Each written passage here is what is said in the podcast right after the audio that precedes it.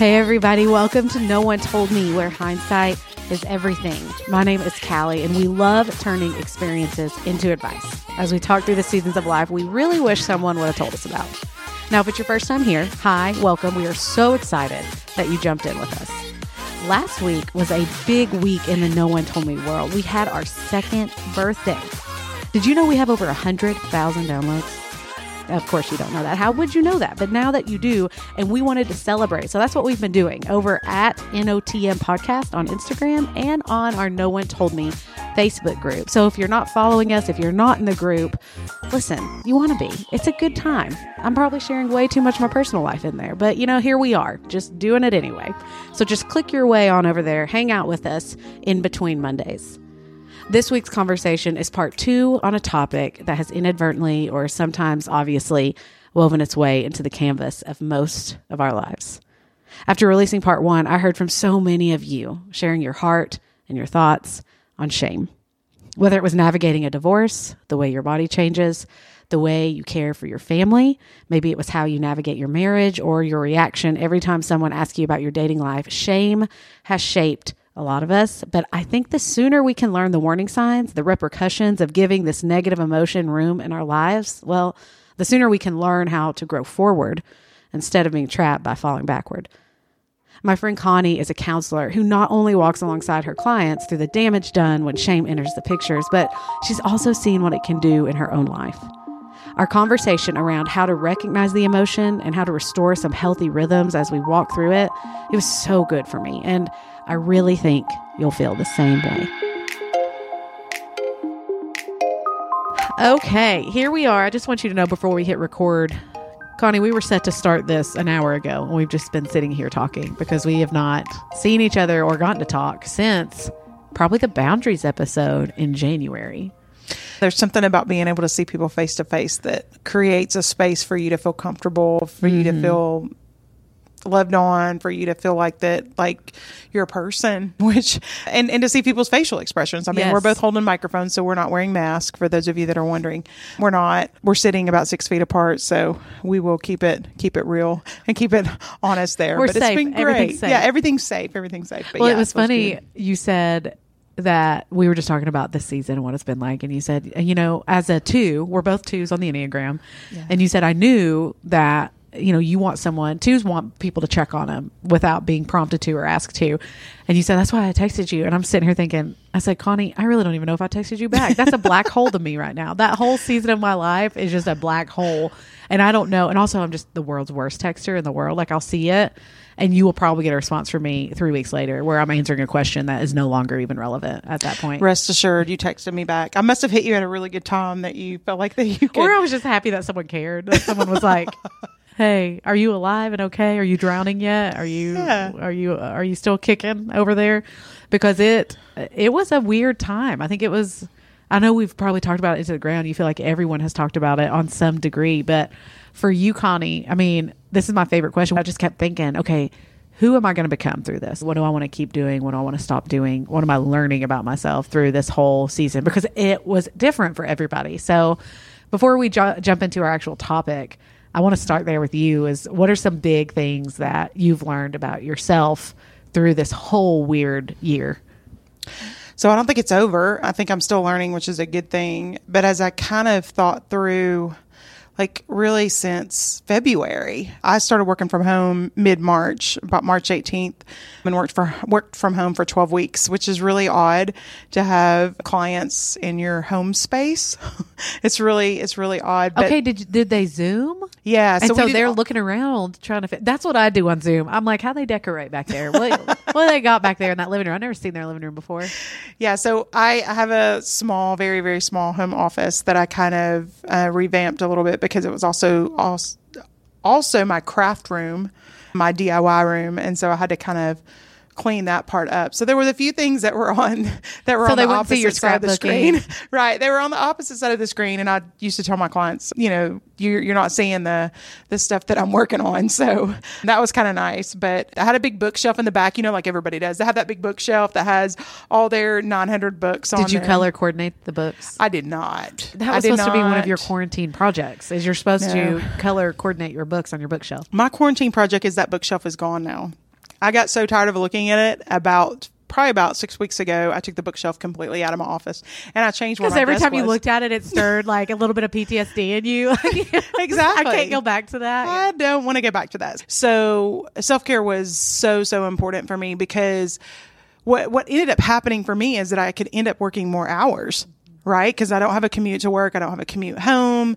And so I found myself probably about six weeks in going, hold on a second. Like, I really need to I really need to pay attention to what's going on. And so I started going for a lot more walks. Like I would get up early in the morning and go before I started seeing clients, or I would, you know, take a break in the middle of the day or try to fit it in at the end. And it's been harder to to incorporate that back in. I haven't figured out the rhythm. You were talking about rhythm, like we we started with a different kind of rhythm. We changed rhythms, and now we're changing rhythms again because you know some things are available now and some things aren't. So that's one th- one area for me that I just I don't think I I knew, I always knew it was important. There were always things that I did, but you had to change the way you did it. Mm-hmm. So I had to be creative with it in a lot of ways. The second thing that I think I still am trying to, you know, do every single day is put on my oxygen mask before I'm putting on an oxygen mask for somebody else. And I'm a two on the Enneagram to a fault, man. I mean, I, I want to help people. You and I were just talking about just the intensive need that has come over mental health in the last really six to eight months. That's just been overwhelming for a lot of clinicians. We're just in the spot where we want to be able to help people, but we're having to turn people away. There's just not enough time, not enough that's hours so, in the day. You know, that's what we talked about the episode that I did with Emma back in May. And she yeah. said, come fall, there's going to be a little bit of PTSD to this. Like people aren't going to feel – the effects on on what this did to them mentally and emotionally and spiritually for a couple more months. And I remember thinking, that's a good point. I don't really think that's true for me, but that's great for somebody else. I'm glad they're hearing that. And then as we sat here, you know, I was just telling you, I've been at a sprint pace for so long. I don't know how to stop sprinting. I don't know how to slow back down. I know a lot of people got to slow down in this season. I just wasn't one of those. I don't know. I mean, to the point I was sharing with Connie before we started, I created unhealthy habits in that season because my mind was always racing. I started having like chest pains, started getting headaches and shortness of breath yeah. to the point where I thought I had COVID because it was similar symptoms. Yeah, yeah. But it was anxiety and stress. Well, and, and the things that, that you have not been able to do. So you filled your time doing thing and, and oftentimes things that you love. Mm-hmm but they're not necessarily the best things for you.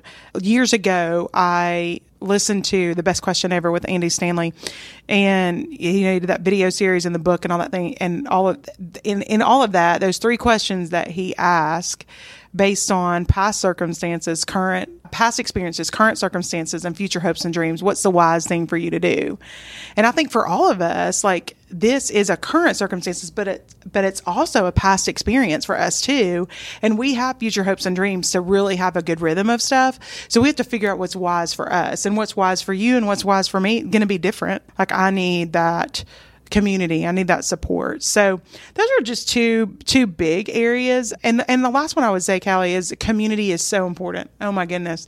I didn't have any idea what it was like to lead a small group on a Zoom. I don't want to do that. I don't I wish I'd never had to find out what that was like. Yeah. Because mine did it twice and I was like, I'm just going to shoot straight with you all. This is awful, and I'm not doing it anymore. So I will see you and we can gather again. Well, and that makes so perfect sense because I think uh, many times when I logged on for for any number of things, any kind of group thing that we were doing on Zoom, the conversation was centered centered around the pandemic. It wasn't really centered around what we really probably need to be focused on. It was centered around that because that's what was running our life at the moment. And so, I, community is so so so important Um, and and we've had to be super creative to get it. But and I think we're continuing to be super creative with it. I mean, unfortunately, that's just the way that it's going to be for a while.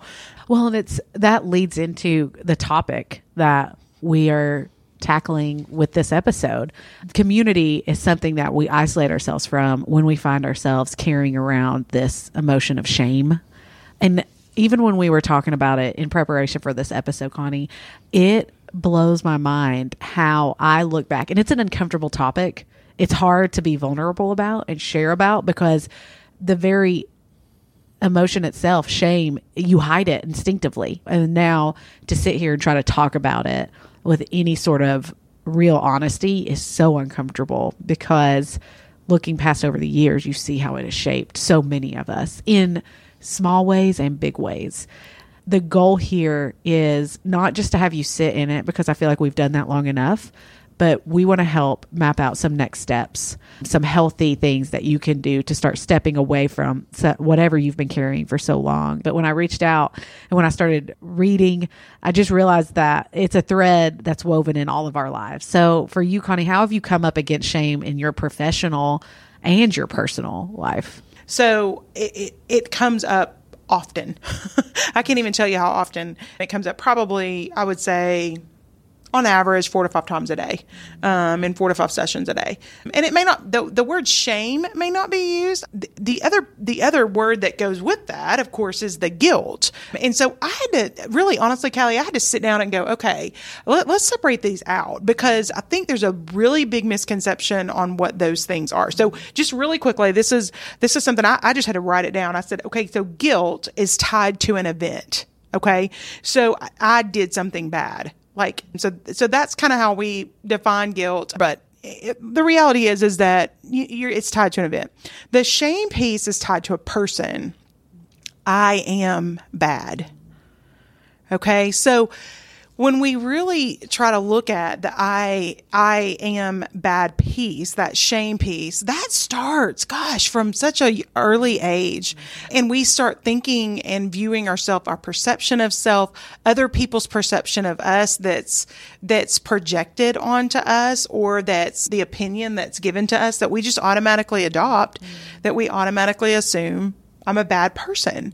So, uh, you know, as I kind of think about it in, in, my own life, you know, you think about mistakes that you've made tied to an event, right? And we feel guilty about it. But what what ends up happening is that if we don't manage those guilty feelings and, and pay attention to what that event can teach us, then it goes into shame. And so personally, I've seen that happen over and over and over in my own life. If I let all of those guilty feelings about all of those things that I've done, things that I've done to hurt other people, things that I've done to hurt family, things that I've done that that were not just the best choices, things that I've done to hurt myself, you know, honestly, that that haven't been the wisest choices for me. There's a lot of guilt that goes with that, but the shame piece puts you in a totally different category where you just continue to label yourself and you're not allowing the opportunity for there to be restoration in from that event. So I, I think it, I, have seen it over and over and over in my own life, and and I've definitely seen it professionally. Specifically, one of the things I wrote down was just you know in marriages, you know there's there's guilt and shame for unfaithfulness. There's guilt and shame for parenting. There's guilt and shame for recreational activities. You know whether it's around drinking or substance use or any of those categories. There's there there's shame and guilt around you know how we how we interact with one another. How we either support somebody's passions or we don't. Well, and that's to even the uh, talking a little bit about that guilt and shame. I feel like guilt in the way that you just described it too is if you don't push for growth through guilt, like if you don't identify what's happening and then push toward growth, then you're just going to lean toward shame automatically. It's almost instinctual. I talked a little bit about it last week, but it's it's so natural to us to lean in that direction because it's been a part of our human nature for so long. I mean, look at Adam and Eve in the Garden of Eden. Absolutely. So it is instinctual to us to go in that direction if we don't intentionally push for growth in the other direction. And that's what I think I want a lot of this conversation to be around is what first do you see as kind of like the manifestations of this emotion in us? How does it come out in our actions, in our thoughts, in our everyday life, in our relationships? Because I want people to be able to identify where it's at because that's going to be the first thing you have to do before you can actually remove it and stop living within it you are so right when you said like how does this impact relationships? How does this impact your marriage? How does this impact friendships? How does it impact your work? And just a few of the words that i wrote down is paralyzing. Like when mm. you have feelings of shame, the paralyzing that happens when you just autom- you just can't feel like you can't move forward. You can't do anything that's going to take those feelings away, which increases anxiety, obviously, feelings of being overwhelmed. And I, in, in one of the in one of the articles that I was reading as I was just kind of thinking through some of this stuff, I wrote down shameful feelings lead to negative thoughts, which, which leads to negative emotions. And I thought, okay, so it starts, and it's it's kind of like the cognitive triangle, you know. I mean, you've got thoughts and feelings and behaviors, right? And I, immediately thought, you know, when I am feeling in my most shame, you know, if, if for some reason run across something, run across a picture, run across a note, run across a journal, run across an article, run across a, even a scripture sometimes that can remind me of a really, really tough place in my life and, and a place that brings out shame for me then you know I start to have those negative thoughts. And so if I am not paying attention to that, if I am not aware, if I'm not if I don't have enough self-awareness at that moment to recognize that those negative thoughts are happening, those negative emotions are going to take over. And we know that negative emotions typically lead us to places that are un- really unhealthy for us. And they can lead us to us having a short fuse with friends, with coworkers, with a spouse, with children, I mean, they can lead us to a place where, you know, we build unhealthy habits because we don't know what to do with all those thoughts. So we veg out on Netflix and it, it just makes more sense to, to, to engage in that because that way I don't have to worry about the shameful feelings, right? And the negative feelings and the negative emotions. I can pay attention to all of that other stuff that's going on on the TV. I can look at those pre. So the mm-hmm. self awareness piece, if, if you're not aware, then it's going to go straight into those ramifications. So, with that self awareness in mind, how do you walk with people through even what we talked about a little bit already that difference in shame and guilt? Because this is the second episode that we've touched on it even a little bit. I tried to set it up last week with that concept of guilt is something that has happened, it's an event, but shame is it's me. I'm the problem. I, you know, like I'm going to carry this. So one of the big things that I really try to point out is that guilt is a, is isolated to the individual and shame is contagious. Okay. So if we're paying attention to guilt, if we, if we're able to stay in that part of it, then we're able to identify within ourselves what we need to do differently. So if, if you're, if you're looking at the guilt piece, okay, and, and from the Christian perspective, I'm gonna I'm gonna branch off here and just go Christian perspective for just a second. But if we're in that guilt piece and we're living in the moment, we're paying attention, we have that self awareness and we're paying attention to it and living in the moment. Satan wants to take us from being in the moment back to our past. So that takes us back to the guilt. Okay. So it's really important to recognize, is this a current circumstance? Or am I, is, is what's being brought up for me in my thoughts, is this a past experience? Because what we have to remember is that Satan wants us to go to our past experiences and he wants us to hold there and, and to have those negative thoughts. But what we get to claim as believers in our past experiences is those are taken care of, right? We get to live in the freedom that God's taking care of that completely. And, and through the cross. So that, that's the thing that we, we have to have some awareness about. Like, if you are having those negative emotions, asking yourself, okay, is this a current circumstance that I'm having? Is this a current circumstance or is this Satan wanting to bring up a past experience for me? And so that's one way. Now, there are going to be situations where you have a current circumstance and you do feel guilty um, about it, and it could easily move into shame, right? And it happens so quickly. Watch how, how quickly did it happen for Eve? Milliseconds milliseconds it can happen. And so it, it can shift into that. So I think there's got to be the opportunity for you to pay attention to how you get back to living in the moment. We talked about mindfulness. We talked about how you have to stay in the moment in order to be able to, to really pay attention and have that self awareness. So, what does it take to do that, to move into mindfulness? Yeah, so I, I use my five senses a lot. Five things that you actually see, four things that you actually smell right that moment, three things that you actually hear, two things that you um, feel, and, and one thing that you taste.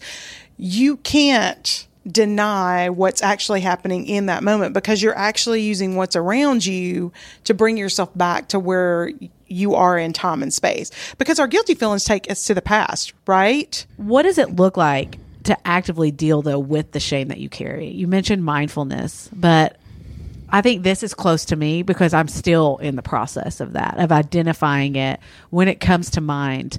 Well, and, and, and just jumping off of that. So you have the self awareness piece. That self awareness piece can cause you to have some action. So the action piece that has to go with that, Callie, I, I firmly believe is that is the action piece of the community piece of sharing with somebody about what maybe how that event is causing you to grow. Now, listen, I'm not asking you to go and share all your dirty laundry with everybody, but let's be honest. There is freedom. I mean, why do we have some of the support groups that we have?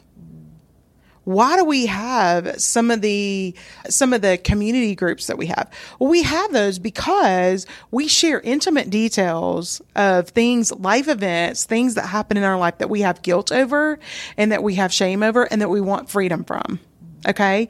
And so you ask for people to intercede for you.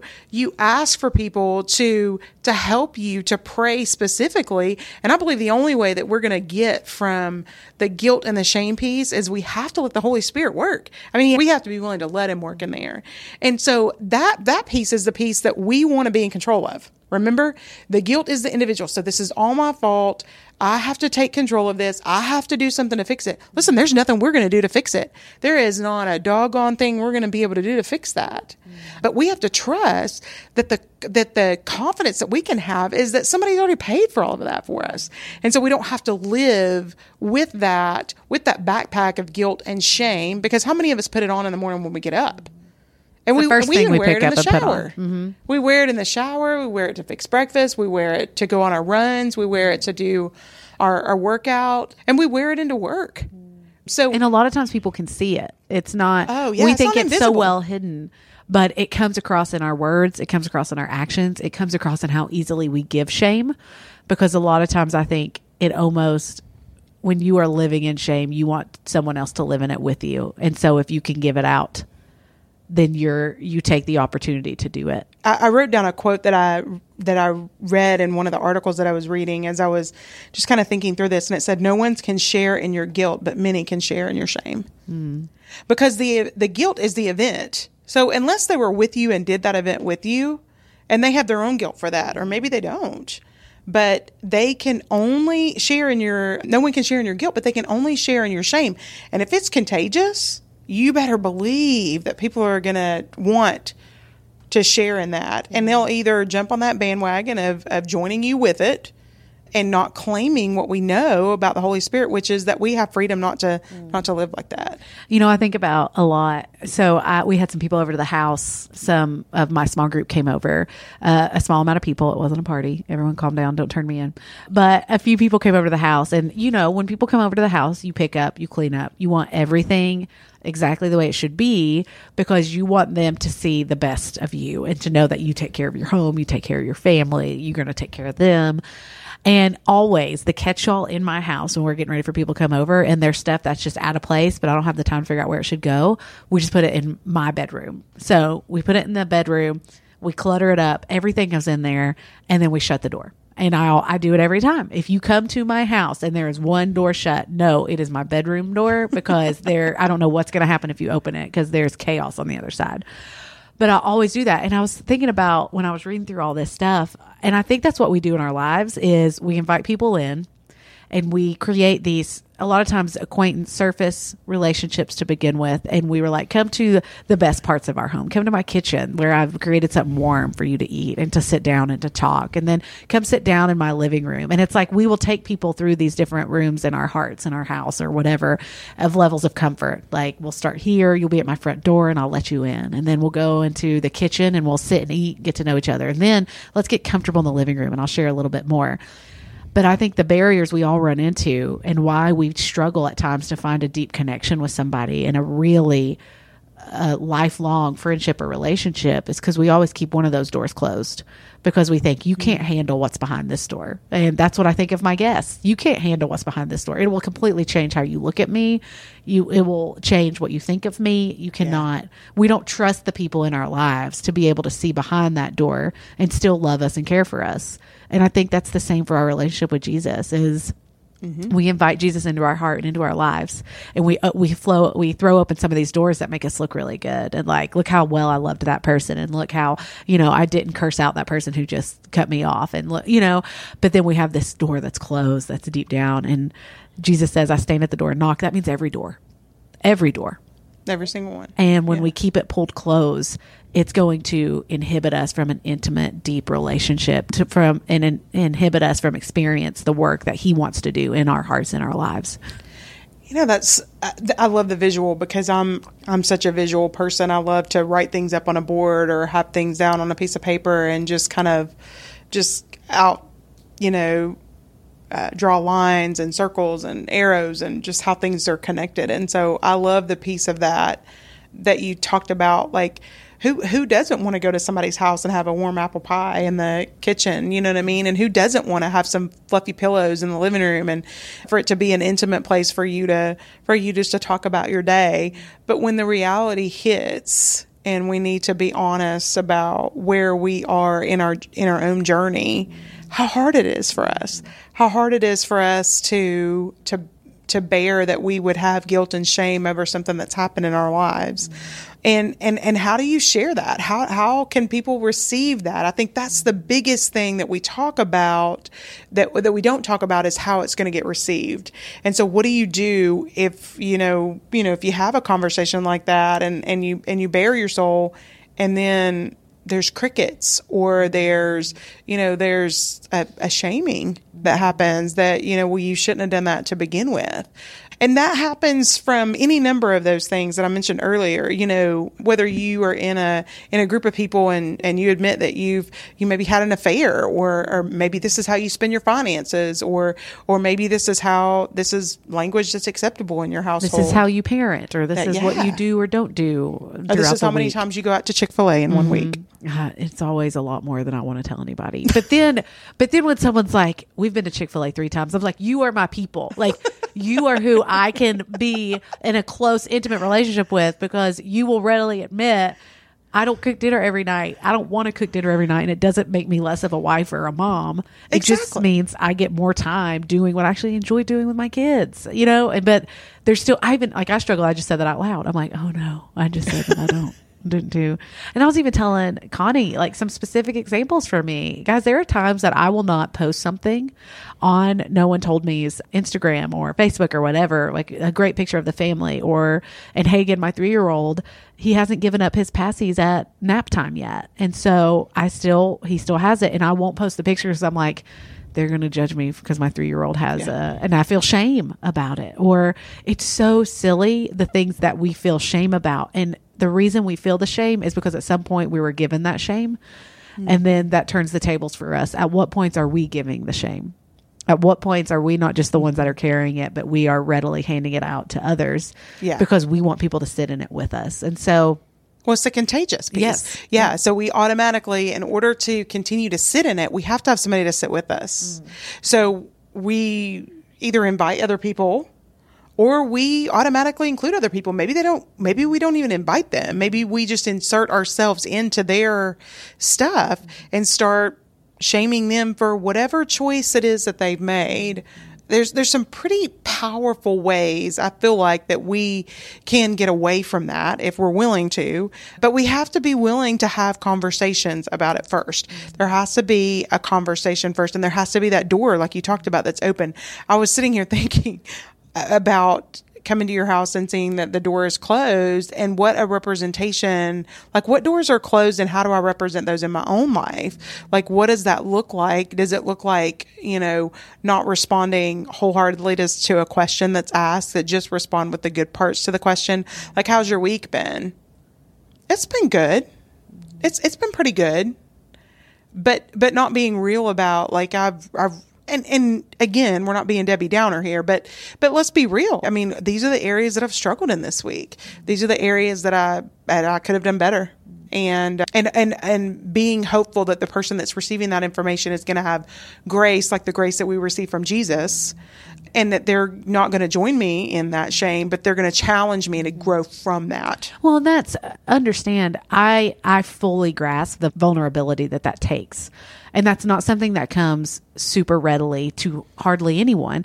It's okay to develop that relationship first to to create that kind of foundation and that trust where you can actually open a, open that door to someone else and let them see that room that you've been hiding or whatever else because at that point your burden's going to get lighter. I can promise you that. I'm not saying walk up to someone in the grocery store and be like, "Hey, listen, here's what I've done. What do you think about it? Do you want to do you want to help me through that?" Like that's not that that's weird. That's just weird at that point. But it's okay to develop that relationship. But if you're sitting thinking, I feel like I don't have any like really close bonds. I feel like I'm not, I don't have that like no matter what relationship in my life. Well, what doors are you keeping closed?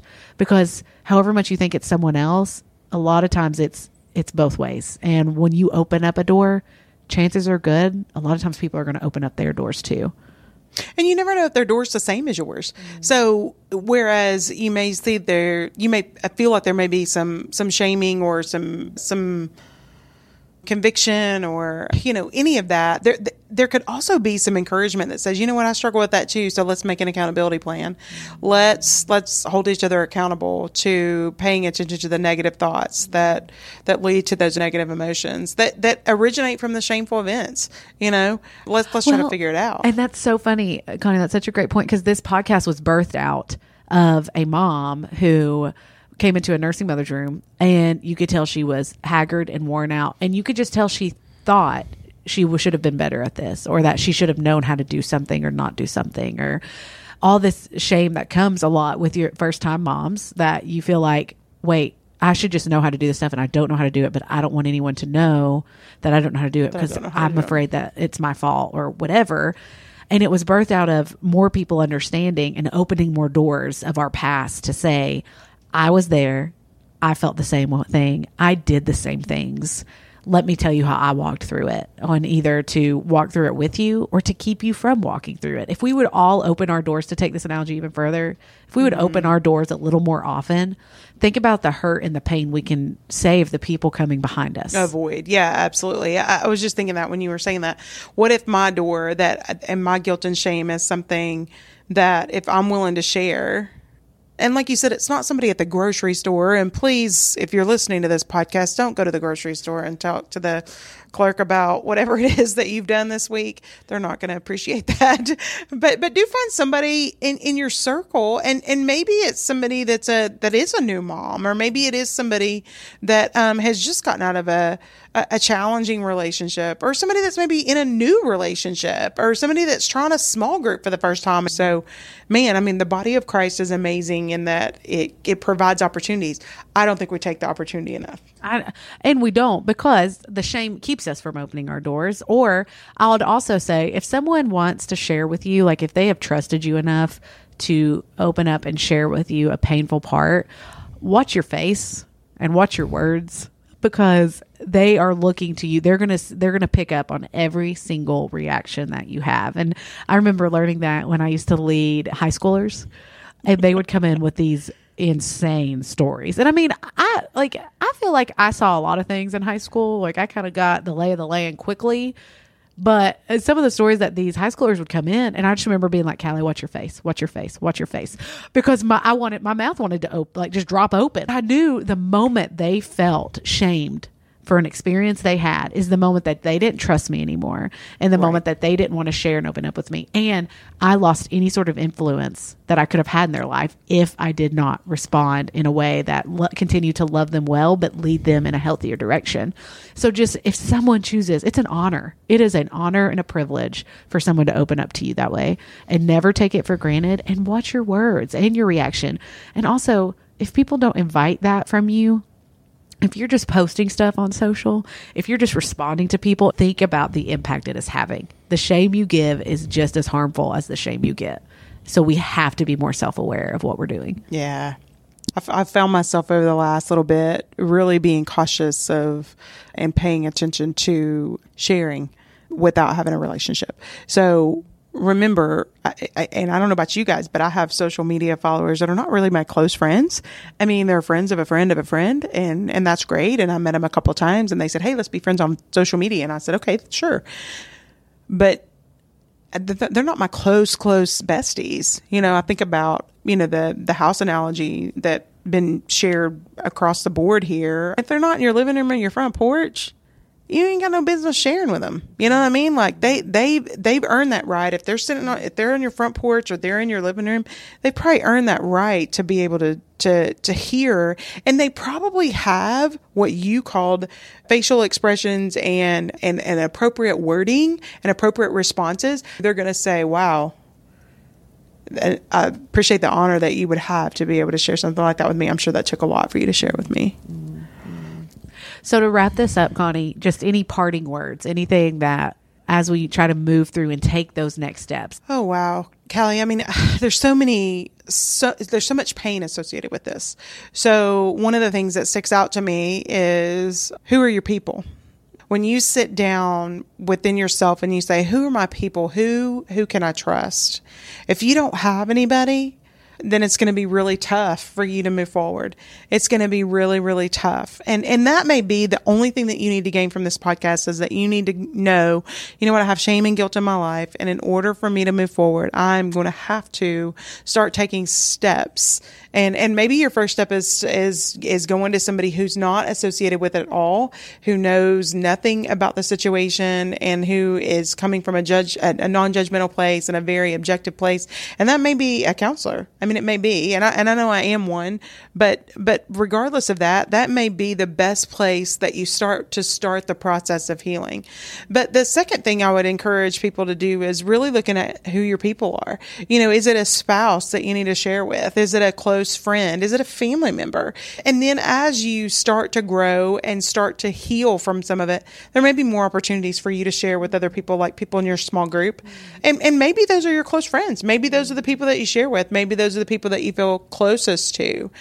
And that that's probably my greatest passion is your healing can lead to someone else's healing. Seeing the road that you have walked and knowing that you have walked it and gotten to the other side of it can be what helps someone start to take that road or to get to the other side of it. And so as you do start taking those steps and healing that pain, share it. Let people know. You don't have to sit in it because that's it's like we talked about. Shared experiences are only powerful when they're actually shared and when you're actually voicing them, even when it's uncomfortable and even when it's against every instinct you have. That is where the power is. So we get we get stuck in that guilt and shame and we say, "Oh, I have to tell them everything about the event."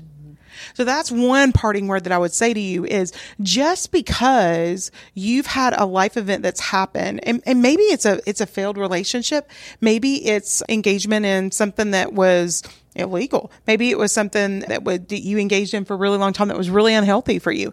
You don't have to tell every single detail of that whole life event. You can sum it up and people are still going to get the gist of it because the reality is is the more you talk about it the more it goes back to the guilt and shame piece and so you're just fueling what satan wants you to do which is to go back to the past so just being mindful that it doesn't have to be every little nitty gritty detail I don't encourage you to do that, and I think you'd agree with me, until you are experiencing healing from it. Sometimes we'll go through really difficult circumstances or a hard thing. And before we have even taken steps of healing, we want to immediately share it because we want to say, look how I'm different. Look how I, like, I've learned and how it's not me, it's them or whatever. If you can't speak from it to it from a healthy spot because you've never talked about it before, don't use it to advise someone else when you haven't even figured out what you've learned from it yet if there's still an emotional pain that is causing you to really not be able to to go throughout normal daily life and function, mm-hmm. then that's a pretty good indication um, that, that there needs to be some additional healing. Mm-hmm. So I, I, would I would definitely echo that hundred percent. I can tell you in my own journey that there um, were some things that happened in my life about 15 years ago that were just absolutely devastating for me, and and I can tell you now that I don't like to sit and talk about the details of that, but I like to sit and, and talk about the promise that the Lord rescued me from something that could have been an absolutely horrible, horrible thing, and he was faithful and he rescued me. Now, let me ask you, let me say this. 12 years ago, two years after that happened, do you think I would, my response would have been the same? Absolutely not. And would I have ever wanted to sit on a podcast and talk about that?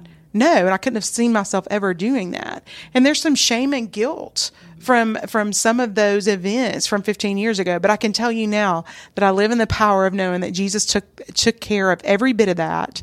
That was my responsibility. But the reality is is that I live in the freedom of that now. And so when I say this hits close to home to me, this is where it is is that I can now live in the the power that the Holy Spirit has used to heal me mm. around the shame and guilt. So, Connie, we close every episode with one question. What's one thing you're so happy someone did tell you about? something that my mom has always, always told me. You have no idea what people are going through. You have no idea what they're walking through. So remember that how you respond to them may be something that they remember. I saw a picture. I saw this a lot during quarantine, and it was a straight line. The whole line was um, blue, except for maybe five to ten percent of it was red, and it pointed an arrow pointed to the red part and was like, "This is how much you know about someone's situation." But this is you judge it as if you know the entire thing, and that's so true to everything you see everyone you talk to is you only are getting a snapshot of their actual life and you don't know the full picture of what they're walking through at that point. So be gentle and be kind through Absolutely, all of it. 100% agree. Hey, Connie, you're the best. We're happy to have you again. Thanks for letting me come on. You're our resident counselor here at No One Told Me. So I hope you can accept that title. I got it. Thank you.